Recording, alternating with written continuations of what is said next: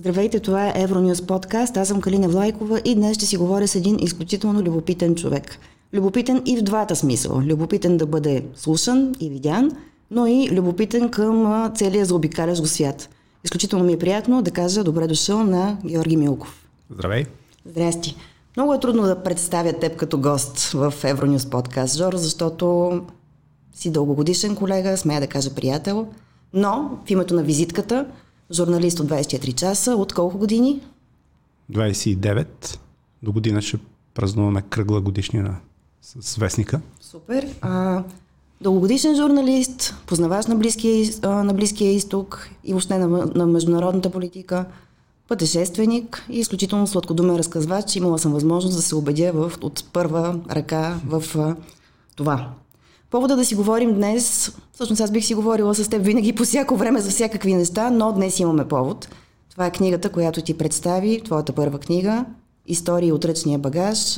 Нейното представяне беше на твой рожден ден, на твой юбилей, 50-ти, на 8 март. Още веднъж честит рожден ден. Благодаря.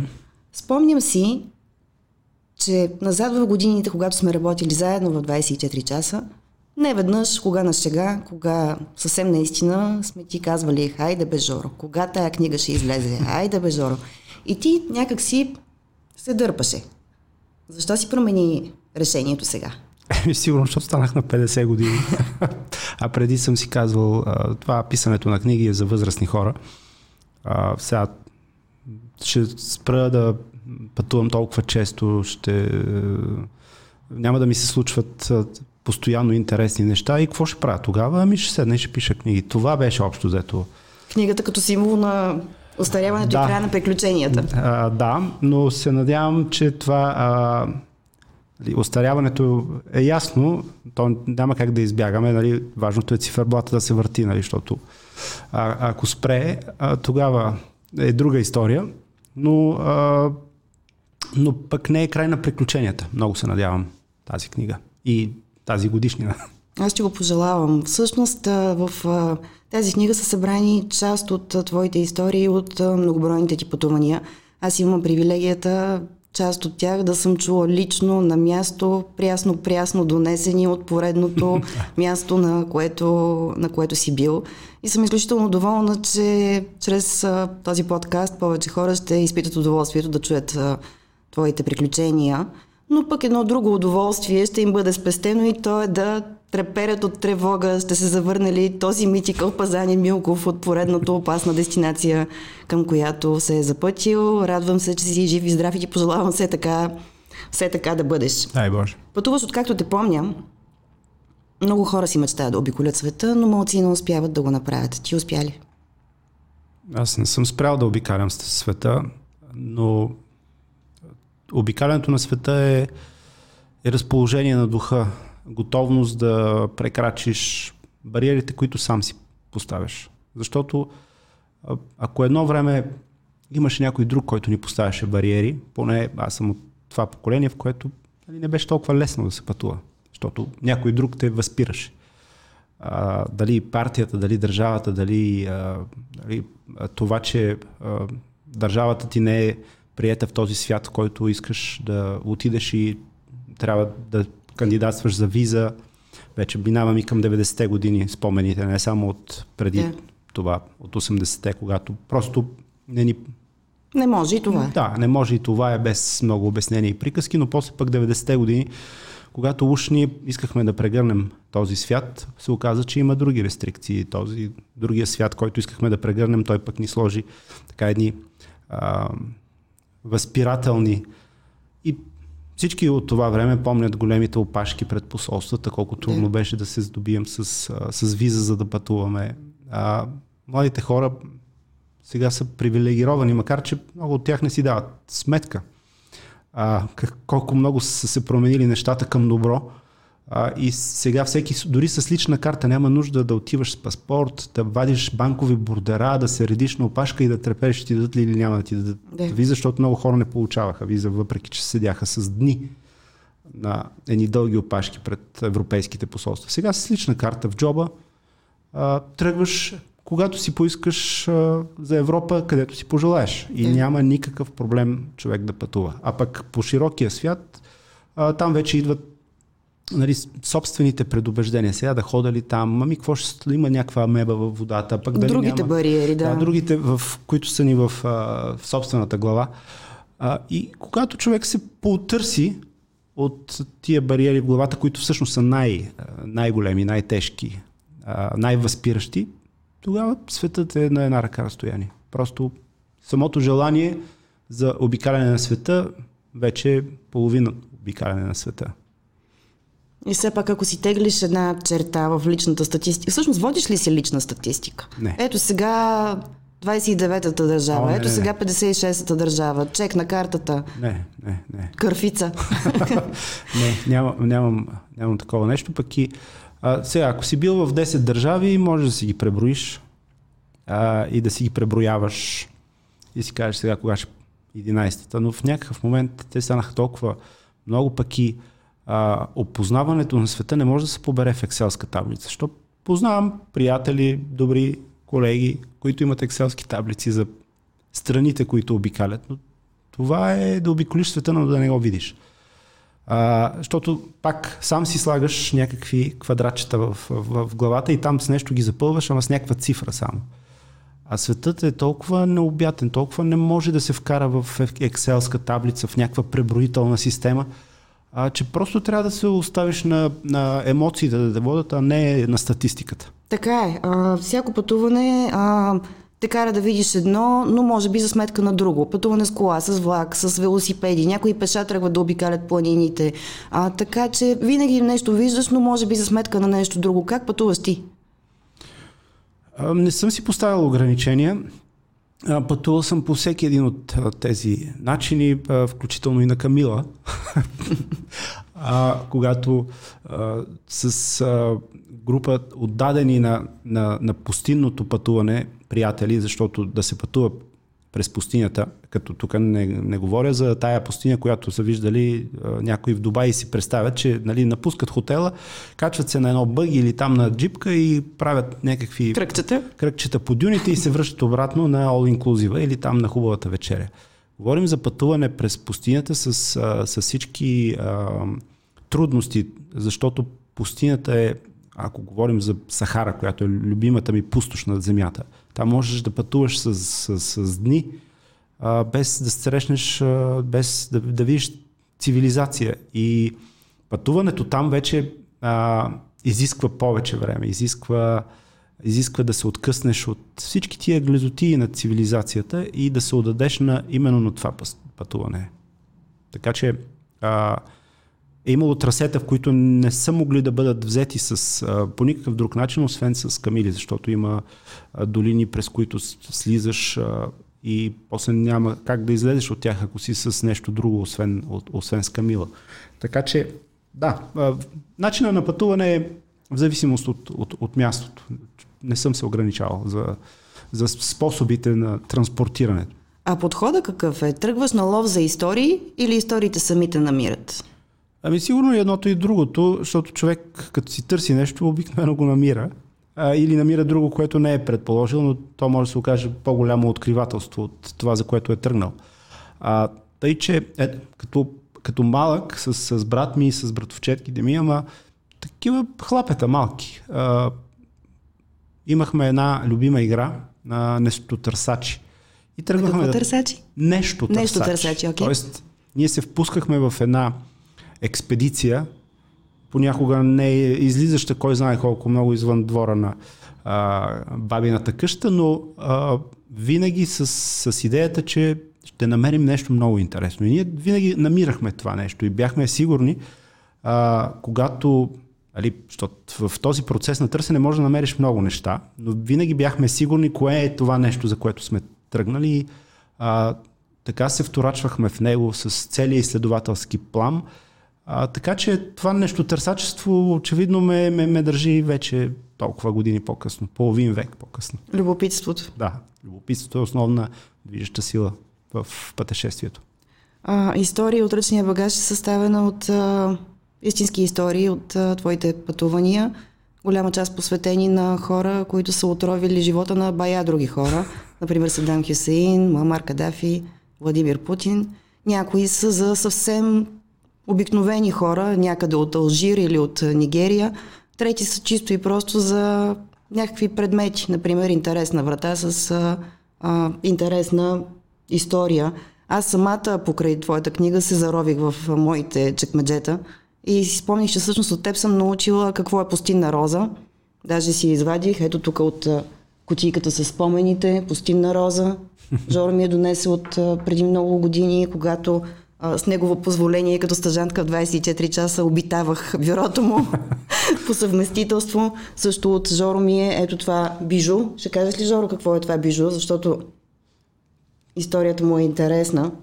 Доколкото си спомням, това е нещо от Нигерия, което да, беше донесъл на всички от редакцията.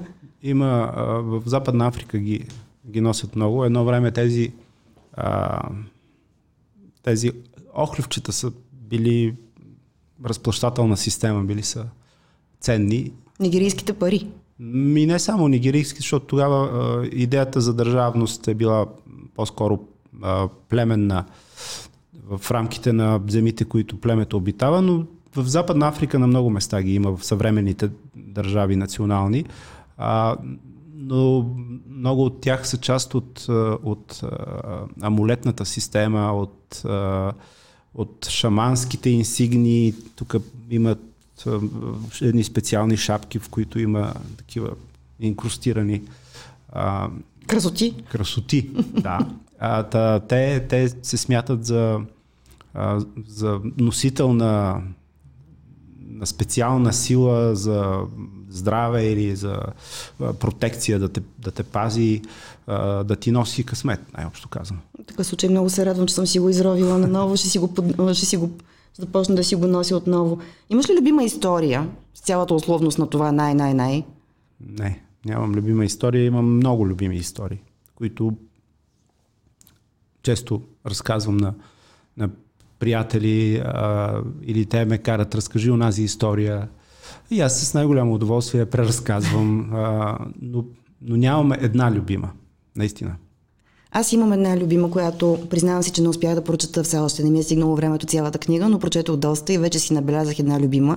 Ще те помоля да я разкажеш, но преди това нещо друго, което успях да направя – чинно изрових от книгата всички локации, Леле. от които си си донесла истории и те са попаднали тук, защото има още доста, които не са попаднали.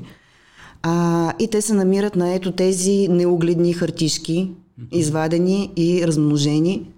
Искам да те помоля да си изтеглиш на първо време една, ако ни остане време, може и следваща, и да ни разкажеш историята от там. А после ще ми ги дадеш, защото аз нямам тая статистика Мога да ти ги местата, дам, да ти ги пратя по мейла, както кажеш. Местата, които са в, в книгата събрани, да. да изтегля, така ли? Да, което си харесаш. Ето тук е най-близкото. Българската къща на швейцарско-френската граница. И трябва да разкажа тази история. Да? Това е много интересна история. а, има твърде много, много истории и обстоятелства около тази къща. А, става дума за едно. А, а, не, е, не е замък, защото не е толкова голямо, но е шале, да речем, на швейцарско-френската граница в а, Жекс в Алпите, която а, бе собственост на един а, българин с изключително потрясаващо интересна история, Теодор Димитров, който в продължение на години е бил библиотекар на ООН в Женева. А, той има и друга къща в самата Женева, в квартала Шамбези. Този човек, за който нищо не се знаеше преди, а, умира 2002 година и в последните дни от живота си а, завещава всичко на България.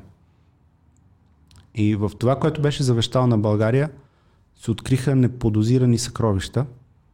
Аз а, разказвам за малка част от неговата история, но по-скоро и емоциите около, а, около това да вляза в тази къща в, Женева и в тази, за която тук е написано, на швейцарско-френската граница. Спомням си, че чакахме да се стопи малко снега, защото беше непристъпно. Тоест комисията, която беше изпратена от българското правителство да установи какво има там от, от цялото това завещание – А, не беше отишла още, когато аз пристигнах в Женева и слава Богу имах този шанс. Та, когато времето позволи, с комисията влязах в а, тази. Пак е трудно да бъде наречена къща, защото имат 30 на стаи. До имени. И, и повече, да. И всяко едно от тях беше пълно с всевъзможни неща, както и къщата в, а, в Женева. Ама, като казвам всевъзможни неща, в това включвам а, картини на Салвадор Дали, на Жорж Брак, на Шагал, а, книги, безброй много книги, сигурно 40 хиляди отделни тома. А, имаше статуетки, имаше африканско изкуство, имаше такива невероятни а, баралефи, а, древноегипетски статуетки от Патра, от Древна Гърция, няма да споменавам колко икони. И за всяко едно от тези неща имаше невероятна история. Съветвам всички, които не са чували. Аз съм писал много за, за, за това. Когато се върнах, направих поредица в 24 часа, която се казваше Мистерията на едно наследство. Така се и казва главата в книгата, в която разказвам. А, историята на този човек. Няма да ни стигне. Да. Два подкаста няма да ни стигнат, за да разкажа какъв е този човек, как се е здобил с тия неща, с колко още други неща и въобще. А къде са всички те сега? Имаш ли идея? Това е хубав въпрос а, когато България влезе в, а, в владение, няколко тира докараха в България всичко това, което той беше завещал, но беше взето решение да се разпръсне това по различни фондове и архиви. Там всичко, което е свързано с древна история, да отиде в археологическия музей, това, което е с, чужестранни Иконите, картини, да отиде в галерията за чужестранно изкуство и, или квадрат 500 сега. А, африканското изкуство да отиде в етнографския музей и така. И всъщност сега, ако искаш да видиш нещо от този човек, примерно ако искаш да видиш този шагал, който беше открит на вид на руло, залепен под, под, една, под един шкаф, ако не беше и гардероба в спалнята му, за да го укрие. Ама това е свързано с други, друга част от историята. Да. Почва а, търсене, питане и ненамиране. Ненамиране, да. Не, не можеш да намериш yeah. това нещо, което е огромно съжаление, защото а, да, защото завещавайки го на България, той си мисля, че това е единствения начин да опази това, което има. А, Колко тъжно. Уви, България не се оказа, а, или по-скоро администрацията, така в най-общо казано, а, не се оказа този стопанин на, на висота или по-скоро или по-скоро не сме а, стигнали до, до, до нивото, в което да, да се грижим за всяко едно парче.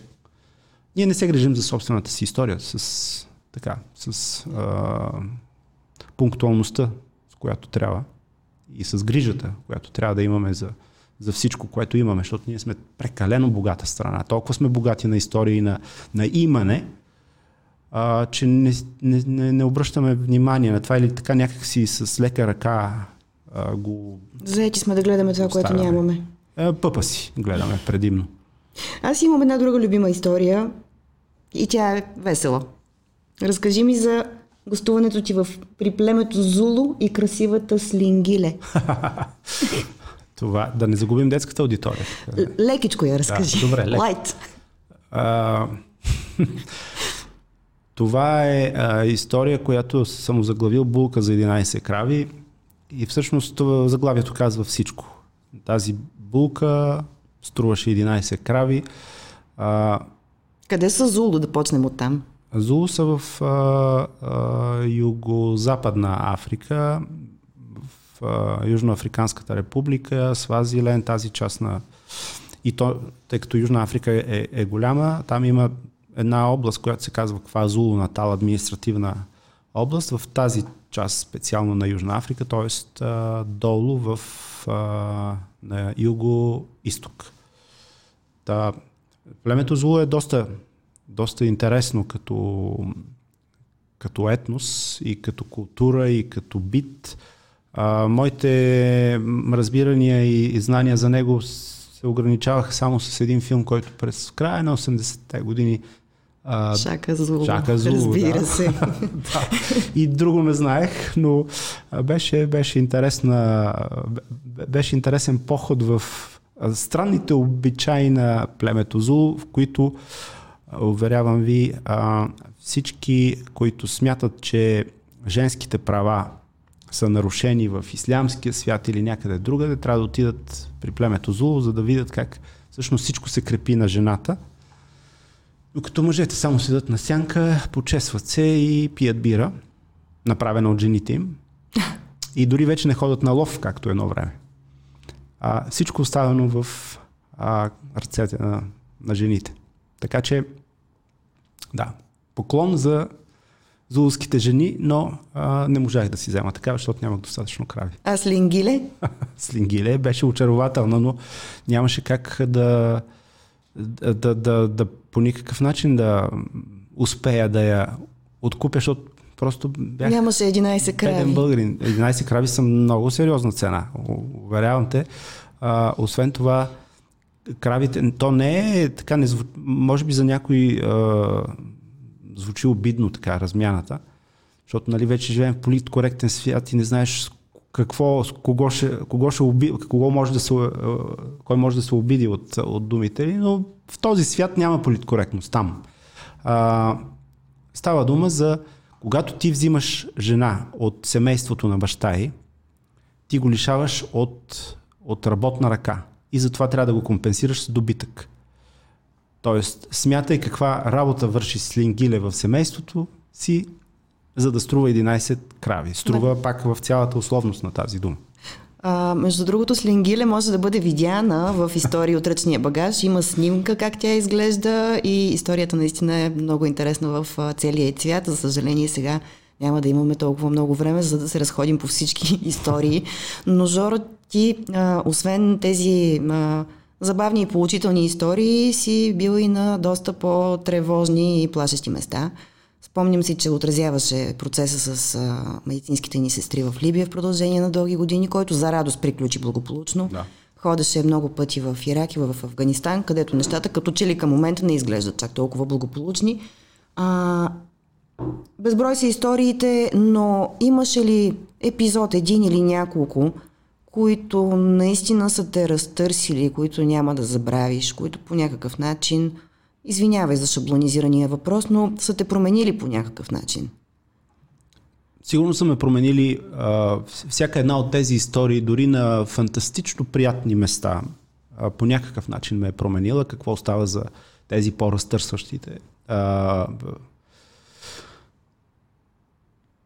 пътувайки на места, на които се сблъскаш с, а, с драмата, с страданието и с а, дори толкова... Жестокостта? Жестокостта, разбира се, защото в такива, на такива места и в такова време времената на война са времена, в които а, хората губят а, много голяма част от човешкото си. Жестокостта става ежедневие, т.е. банализира се по един отвратителен начин, но виждайки всичко това, то няма как да не те, да не те промени. И разбираш колко, колко ужасяващо и безпомощно, до безпомощност ужасяващо глупава е всяка война. И всеки на теория би си дал сметка, за това няма нужда да ходи да отразява военни конфликти. Но някакси войната преследва човечеството от самото му зараждане и до наши дни. Сега, когато смятаме, че сме изключително напреднали, най-интелигентни а, и въобще уж осъзнали а, висотата на, на културните си достижения – ние сме склонни да се трепем толкова варварски, колкото и първите хора на земята, унези с камъните, са си трошили главите. Ужасяващо е това, но а, осъзнавайки го, то със сигурност ме е променило. Има ли някакъв а, спомен, който когато ти се каже ключова дума Афганистан и ти изкача първо той? Е, разбира се, Афганистан. Не, те, те са поредица от, от спомени и сякаш се сменят на такъв, като на машинка за едно време Диапозитиви. Диапозитиви, да. Штрак, штрак, штрак, штрак. А, първия ми, първото ми проглеждане в Афганистан, защото влязох по тъмно, в мрак. освен, че беше мрак, никаква светлина от никъде, имаше, виждах само а, чистачките на един джип, с който се придвижвах след като влязахме в Афганистан на Сал. И встъпвайки на афганския бряг, който беше изключително мрачен и тъмен, нищо не виждах, но тръгвайки към мястото, на което трябваше да прекараме първата си нощ в Афганистан, това, което виждах е чистачките на един руски стар джип, които отместват прах. Всъщност чистачките бяха включени заради прахта. Имаше толкова много прах. А нямаше дъжд? Не, дъжд нямаше. А, но а, това всъщност е първия ми спомен е на сутринта, когато, защото спахме някъде на палатка, джипа ни стовари на едно място и каза, ето тук си сложете палатката, тук там ни остави. И не знаехме какво, не, не виждаш нищо наоколо. Просто в тази тъмнина, на това място, което така обозримо можеш да видиш с фенерче, опъваш си палатката и спиш там. И, понеже беше страшен студ, това си го спомням. А, отваряйки а, така премръзнали, премръзнал очи, а, сигурно е било много рано сутринта, излизайки от палатката да се разкърша така малко, защото съм се, а, просто съм се вледенил от студ, макар че спа спален чувал с дрехите си. Първото нещо, което видях от Афганистан, това е първия диапозитив, който имам в главата си и ще остане там, докато съм жив. Едно, аз нямах, нямах, нямах думи. Ето така, просто мандибулата ми падна, очите ми се ококориха и си казах, не, няма такова място. Виждаш, едни кар... той е една, като една картичина, а, едни хора живеят в едни дупки, има кал, прах и хора и животни пият вода от едно и също място. И така се огледах около мене и си казах, не, това е сигурно най-ужасното и нещастно място на света. И нямам никаква представа защо, защо се бият тия хора тук. След като а, единственото, Какво което трябва делим, да правят, да. да, единственото, което трябва да правят е да а, някъде да се опитат да живеят а, нормално, а не да, да се да се преследват и да се бият. Да, и после следващия диапозитив пътуване по едни прашни пътища през деня, вече хора отчаяно изглеждащи, но деца с боси, без обувки, но с калашници, а, фронтовата линия, ужасяващите картини на, на войната и безброй такива диапозитиви, които сменят до момента, в който нали, там затвориха ни вкъща, отчаянието, че може би там ще свърши живота ни. После спасителния хеликоптер, който не можа да излети, паднахме с него малко, слава богу, не от много високо. И после следващ диапозитив. Разбираш ли, Афганистан е такава една, един калейдоскоп от, от от фотоспомени, които са ми се запечатали в главата и които вероятно ще седат там, както казах, до, до края. Изпревари ми въпрос, исках да те питам, имало ли е момент или моменти, в които си си казал, окей, до тук бяхме? А, да, имало е много, много такива моменти, в които съм си давал сметка, че а, това вероятно е краят. После огнетението, че този край, защото като имаш време да мислиш върху края си, това е, може би, най-неприятният а, момент на самобичуването, на вътрешния катарзис, на осъзнаването колко всъщност а, а, безмислено ще завършиш този живот, защото, нали, м- колко безмислено, да един пример. Ами, да речем как можеше. Аз съм от това поколение, в което вярва, че падайки мъртъв за родината, има смисъл. Но падайки мъртъв в някакъв пущинак, за, няма кауза за това, отишъл си да видиш едни хора, които се бият от памти века и не спират и няма и да спрат да се бият. Тоест, какъв е смисъла да отидеш и да паднеш там и да умреш, за да, да, да подложиш на страдания нали, всичките си роднини, близки, приятели и така нататък, защото за това мислиш, нали, не за собствения си живот. По-скоро се измерваш през тяхната мъка. А, и, и безмислието на, на, на това, да, а, това да ти е последния момент. Нали? Всеки иска да, да умре спокойно или да умре а, героично, или, а, или да умре с желанието, че ето, на, беше красив живот, хубав, направих това, което можах, дадох всичко от себе си и да, с едно удовлетворение да склопиш очи. Но да паднеш в прахоляка на Афганистан без никаква кауза, това ми се стори изключително безмислено. Просто защото си там? Или защото съм... там се убива всичко чуждо, което мърда, или... А, там, слава богу, все още а, тогава въжеше старото правило, че неписано, че по журналисти не трябва да се стреля, но пък случайно могат да те убият Кой по знае. Да, може да настъпиш мина, защото всички вървяха през този коловози от пархоляк, защото мръднеш ли в страни, може да попаднеш на едно от хилядите минни полета, защото там през всичките години на война всякой е слагал мини и след което е забравил къде са мините. Почнахме с бариерите. А, всъщност не изпитваш ли страх? Изпитвам страх, разбира се. Това е, това е много, много важно чувство. Но не ти е спирачка. Ако не изпитваш страх, значи нещо някъде се е бъгнало в а, централната ти нервна система или, или си на някакви стимуланти или нещо, което те държи извън реалността. Ако, ако нямаш тази спирачка, а, това значи, че си в много в много сериозни неща си на... Някакви ментални отклонения. Настъпил, да. Хубаво е да знаеш, че спирачката ти работи. Това дали ще използваш е друг а, въпрос. Тоест, а, при мен е това а, желание за много бясна скорост, каране с много бясна скорост, а, нямам страх от това. Но, примерно, знам, че ако искам, мога да натисна спирачката. Тоест, имам спирачка. Тоест, по-скоро е да не е толкова страх, колкото разум. Така ми звучи, както го Ами, както го липсата на разум е била по, по-често срещано явление, отколкото липсата на страх. Айде така да го кажем. Откъде този афинитет към Близкия изток, арабския свят? Първият път, когато стъпих там, това беше 95-та година, го почувствах с всички фибри на тялото. С... То ми миришеше по особен, много магически начин.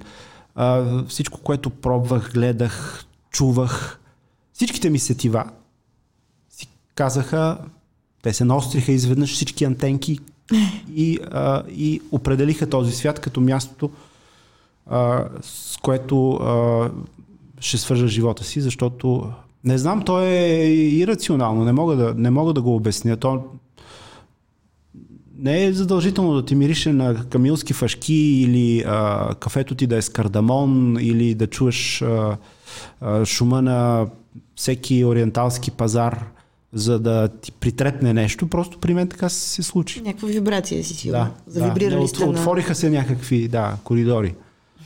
Специфични. Има ли пак с цялата условност на това най-най-единствено и най-хубаво някаква личност, която те е впечатлявала най-силно по време на тези пътувания и срещи? Най-силно не. Той е като с историите. А, но със, със сигурност а, са ме впечатлявали страшно много хора. Нямам лист, нямам а, гуру да посоча, нямам такъв а, пътеводна личност, която да каже, ето аз този човек, каквото да. той, каквото от него съм разбрал, а, той ми е водещия. Не, но съм, а, но съм а, се впечатлявал от страшно много хора, без значение дали това са били някакви много важни или всъщност обикновени хора, всъщност от обикновени уж на пръв поглед обикновени, но в действителност страшно необикновени хора, от тях съм взимал най- най-много.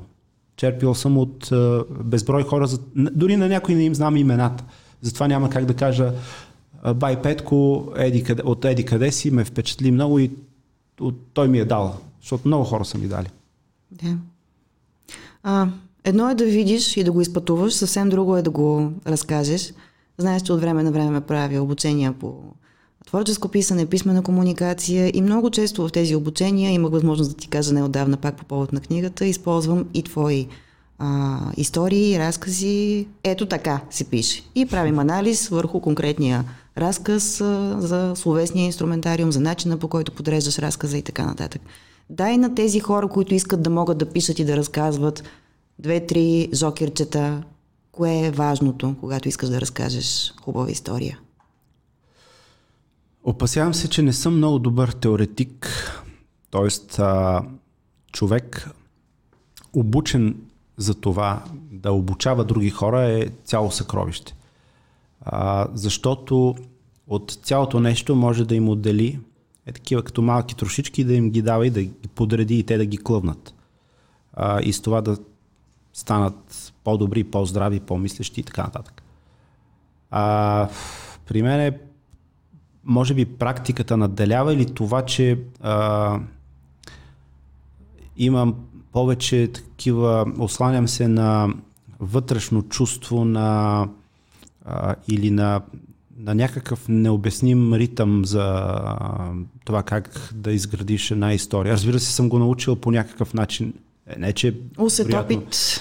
А, да, усета и опита са се а, по някакъв начин напластили, а, но вероятно, ако трябва да, да изведа някакви, а, сигурно трябва и да се замисля преди това, преди да ги изведа, а аз, както установихме, замисленето ми е по-сложен процес. Тоест, някакси така върват нещата, така се случват, ама защо така, после трябва да седнем и да ги, да. А, да, ги да, да, да теоретизираме и да ги, да ги структурираме.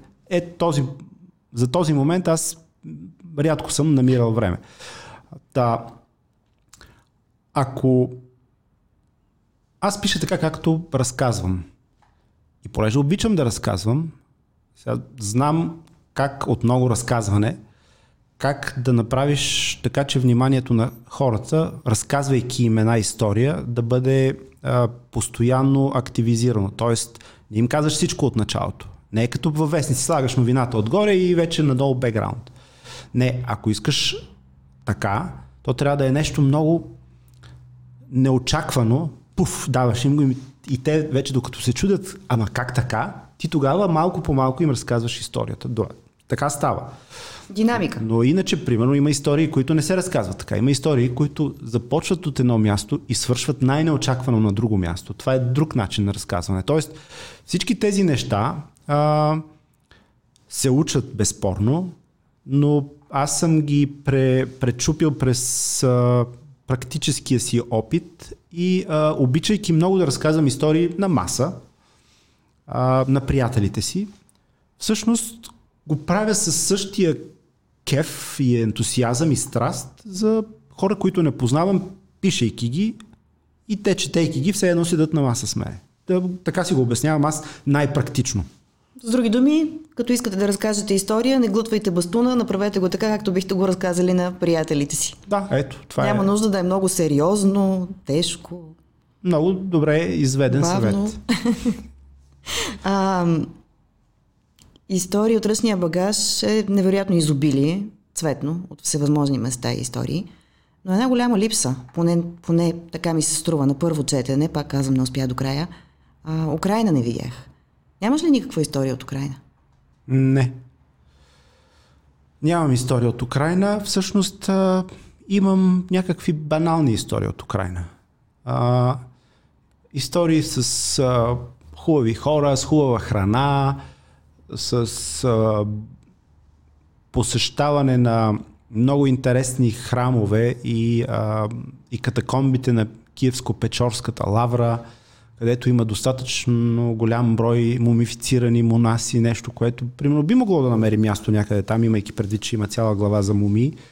А, но реших, че не е момента, в който трябва да разкажем тези истории, защото ако, ако Украина живееше е, в момента един нормален живот, можех да разкажа някаква такава история, но Украина, Украина момента преминава през изключително драматична а, драматично ежедневие, което всеки ден там хора губят живота си. А, и а, семейства са разделени и въобще няма нужда да описвам цялата драма на, на войната в Украина, която аз пък обаче не познавам. Тази война не познавам. Мога да разказвам за войните в а, Афганистан и в Ирак и за драмата на хората там, но сега не мога да разкажа за драмата на украинците, защото аз тази война не я познавам, освен по, по телевизията. телевизията. А да, да говориш за война, виждайки я по телевизията, малко от моя опит ми се струва а, не, неправилно. Да.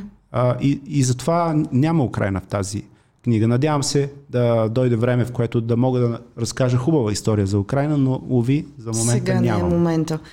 Всъщност покрай истории от ръчния багаж, покрай разказването на, на всичките ти преживявания, малко на заден план остана това, че ти всъщност от дълги години на първо място си журналист, който се занимава с международна политика.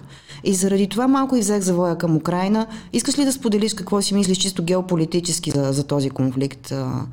Къде ще му излезе края? Беше ли нужен изобщо? Какво ще ни причини? От твоя гледна точка, ясно е, че няма как да поставиш диагноза веднъж и завинаги. Разбира се, че не беше нужен. То, нито една война не е нужна, ако трябва да генерализирам. Беше, вероятно, най-ужасната грешка, която, а, която Путин е правил в този свой скоро 70 годишен живот, но сега кой съм аз да анализирам Путин и неговите грешки. Факта е, че това се случи. Къде ще му излезе края, ови не знам, тази история няма да свърши така просто. Дори, а, дори войната един ден да спре, което не знам кога би се случило. Но да, танковете спират, кръвополитията спират, Русия се изтегля отвъд границите на това, което е завзела. Да речем, че такъв ден дойде. Рано или късно. По-скоро късно. Но това няма да, няма да приключи. Тази война ще остави толкова огнетително разделение между руснаци и украинци и въобще между хората, живеещи в тази част на света – защото ти виждаш какво разделение оказва върху нас хора, и, а, които нямат нищо роднинско. Нито с едните, нито с другите. Тя просто разделя хората. Но си представи как тези хора ще продължат, имам предвид руснаци и украинци, ще продължат да живеят. Това ще остави следа толкова дълго напред във, във времето, че даже не знам как да го анализирам. Защо? Защото това може да бъде описано тази война може да описа, бъде описана само по един начин, с една дума. Братоубийствена война. И няма по-тежък грах от братоубийството. Тук вече изхождам от, а, от библейския прочит. Както и да го гледаме каквато и идеология да се опитваме да сложим или обяснение някакво военно, културно, институционално, финансово. историческо, финансово, каквото и обяснение. Да се опитаме да приложим на мащаба на руско-украинската война, ние не можем да обясним тази война, освен връщайки се към библейския прочит, братоубийство най-отвратителният грях. И тъй като в битие е казано, Господ казва на Каин, който убил Абел, гласът на братва ти кръв вика към мене от земята. И тъй като няма по-силен глас от братвата кръв, затова и не можем да предполагаме, защото това е ирационално, как с рационални доводи това нещо може да бъде описано или да приключи. То няма да приключи. Никога няма да приключи. И на този фон един едно по-безобидно късане на ризи ми дойде на, на къла да кажа, не знам защо, но с едни други братя, българи и македонци. Интересно ми е какво мислиш за този казус между България и Македония, който на мен лично не спира да ми изглежда като буря в чаша вода, нещо изкуствено поддържано, което не бива да е там. Но това си моите разсъждения, твоите какви са? И как би, би могла да се разреши тази драма? Ми, това е друг ирационален казус, в който пак а, пак са намесени братя. Ние имаме толкова имаме своята обща семейна история. И знаеш, че както роднини могат да се скарат, никой друг така не може да се скара. Може да се скараш с чуж човек и да се биете и да се тепате и, да, и после дори да си простите. Обаче с родата като се скараш, това е много тежък конфликт. Но пък и най-лесно може да се скараш с родата. Има ли според теб начин за разрешаване, извън символиката, която е видима, а, начин за разрешаване на драмата с Северна Македония? От наша, от тяхна гледна точка, някакво поведение, което да реши въпроса и да се спре с това. Ами, трябва да има мъдрости от двете страни, но това Имам Но достатъчно, не се наблюдава. достатъчно поводи да гледам и от едната и от другата страна, защото е много лесно. А, дори някакви основни движещи сили и от двете страни да проявят мъдрост. Но винаги се, ще се намери от едната или другата страна някой да по-далечен брачет, който да, да, да каже, ама помните ли там те какво ни направих? Да. Самуил Гоц е нещо. Да, за оная нива. Така. И всичкото това се връща отново. А, вероятно трябва да мине време. А, вероятно трябва да ние, като по-големия брат, трябва да... Защото в случая, тук ние сме големия брат. Че, историята за Кайн и Авел има друг прочит. Но винаги има по-голям и по-малък брат. И по-големия би трябвало да бъде по-мъдрият. А, уви, не винаги така се случва и mm. Връщайки се към примера за Украина и Русия а, от преди малко. Затова ми ще е да, да вярвам, че ние бихме могли да проявим повече мъдрост, да изчакаме да се те да преболедуват тая шарка, на, но, но тук става въпрос за период от време, в който мнозина ще кажат, нямаме време толкова да чакаме. Да, в рамките на нашия живот, защото той е лимитиран, за историята, ако, ако минат, речем, 200 години, добре, обаче един човек няма време 200 години да чака. Но пък виж Германия и Франция. Германия и Франция са а, две страни, които през годините са се клали повече, отколкото а, руснаците и украинците. А, за, за българите и магетонци даже няма да давам примера, защото ние не сме стигнали до такова въобще ниво на противопоставяне. Но дори повече от, от персите и арабите, повече от сигурно палестинците и израелците. И ето дошъл един момент във времето, имам предвид, че не толкова отдавна са се карали двете тези страни, но са го правили с цялата мощ и а, напредналост на, а, на тези две европейски сили и са избили помежду си толкова народ, включително и в двете световни войни. И въпреки това сега мелят не зле. И ето, че на, в някакъв момент са намерили, този исторически момент са намерили а, мъдрост да се помирят.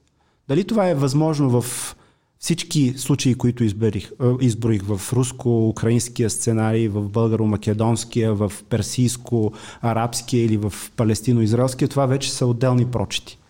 Да.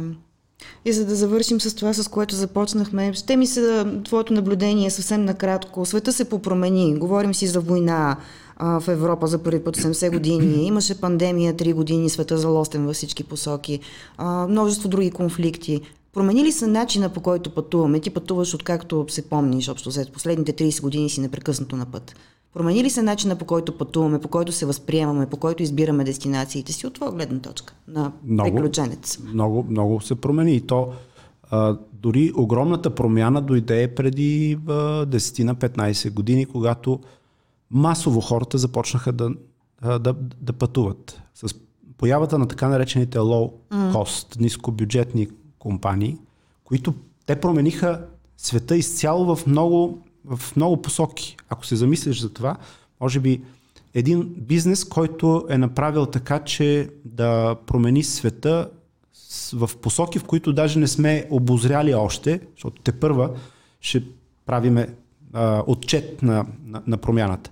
Но нискобюджетните компании направиха така, че ти за една никаква сума да се качиш от тук и да отидеш на другия край на света. Yeah. А, и направиха така, че огромни маси хора от единия край на света да отиват на другия край на света или въобще да пътуват постоянно навсякъде. Това, както и да го погледнеш, а, няма как да не, да не даде своят много сериозен дан на това как живеем. А, включително ако го погледнеш от епидемиологична гледна точка, никога преди а, това толкова много хора от а, единия край на света не са отишли в другия край на света, носейки своите локални, местни а, кихавици, да речем. Да. Айде така много непрофесионално и някой епидемиолог, ако ме слуша, дали, ще каже, но okay, е ясно за какво вируси, става въпрос. да, кашлици и така нататък. Да, които до този момент са били локални или характерни за някакъв регион, но после с това примесване на хора а, е, така е объркало кихавицата на целия свят, че ето на, после ни се случи а, тая работа.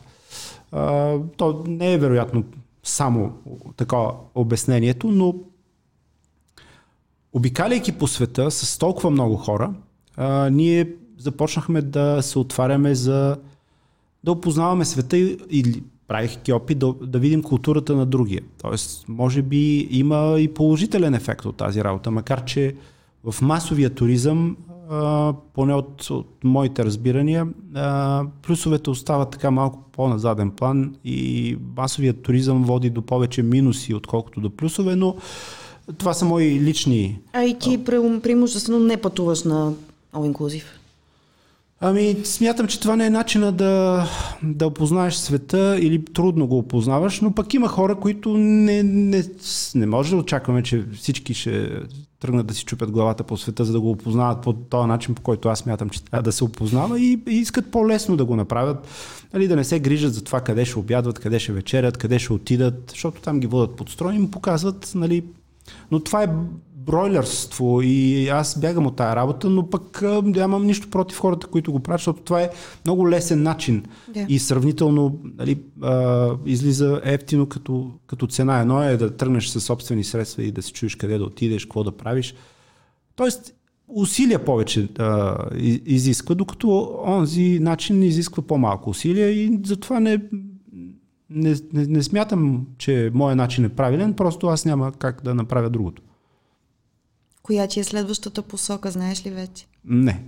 А, всъщност не, защото а, това а, появата на, на книгата ме а, пък а, ми създава други ангажименти и сега трябва да обикалям страната, което пък е друго очарование. За представяне? А, да, и затова не, не се оплаквам. Ето, наш седа тук не мога да пътувам по света, защото сега ще пътувам из страната и ще се виждам с а, много хора, които са а, много интересни и, или пък а, готови да, да им разкажа моите истории, но пък аз съм готов да чуя техните. Така че това е такъв друг тип удоволствие, за което съм отворен с цялото си същество и за това нямам никакви планове за пътувания в чужбина, защото ме очаква щастието на пътуването из родната страна. Всъщност, може би тук е мястото да отбележим, че в история от ръчния багаж има и истории свързани с България и истории от България, така че защо пък да не събереш още за, за следващата книга? Точно това ме оповава много. Много ти благодаря. За разговора беше ми супер интересно, както винаги. и аз благодаря. Георги Милков в Евронюс подкаст. Аз съм Калина Влайкова. До нови срещи с нови интересни гости.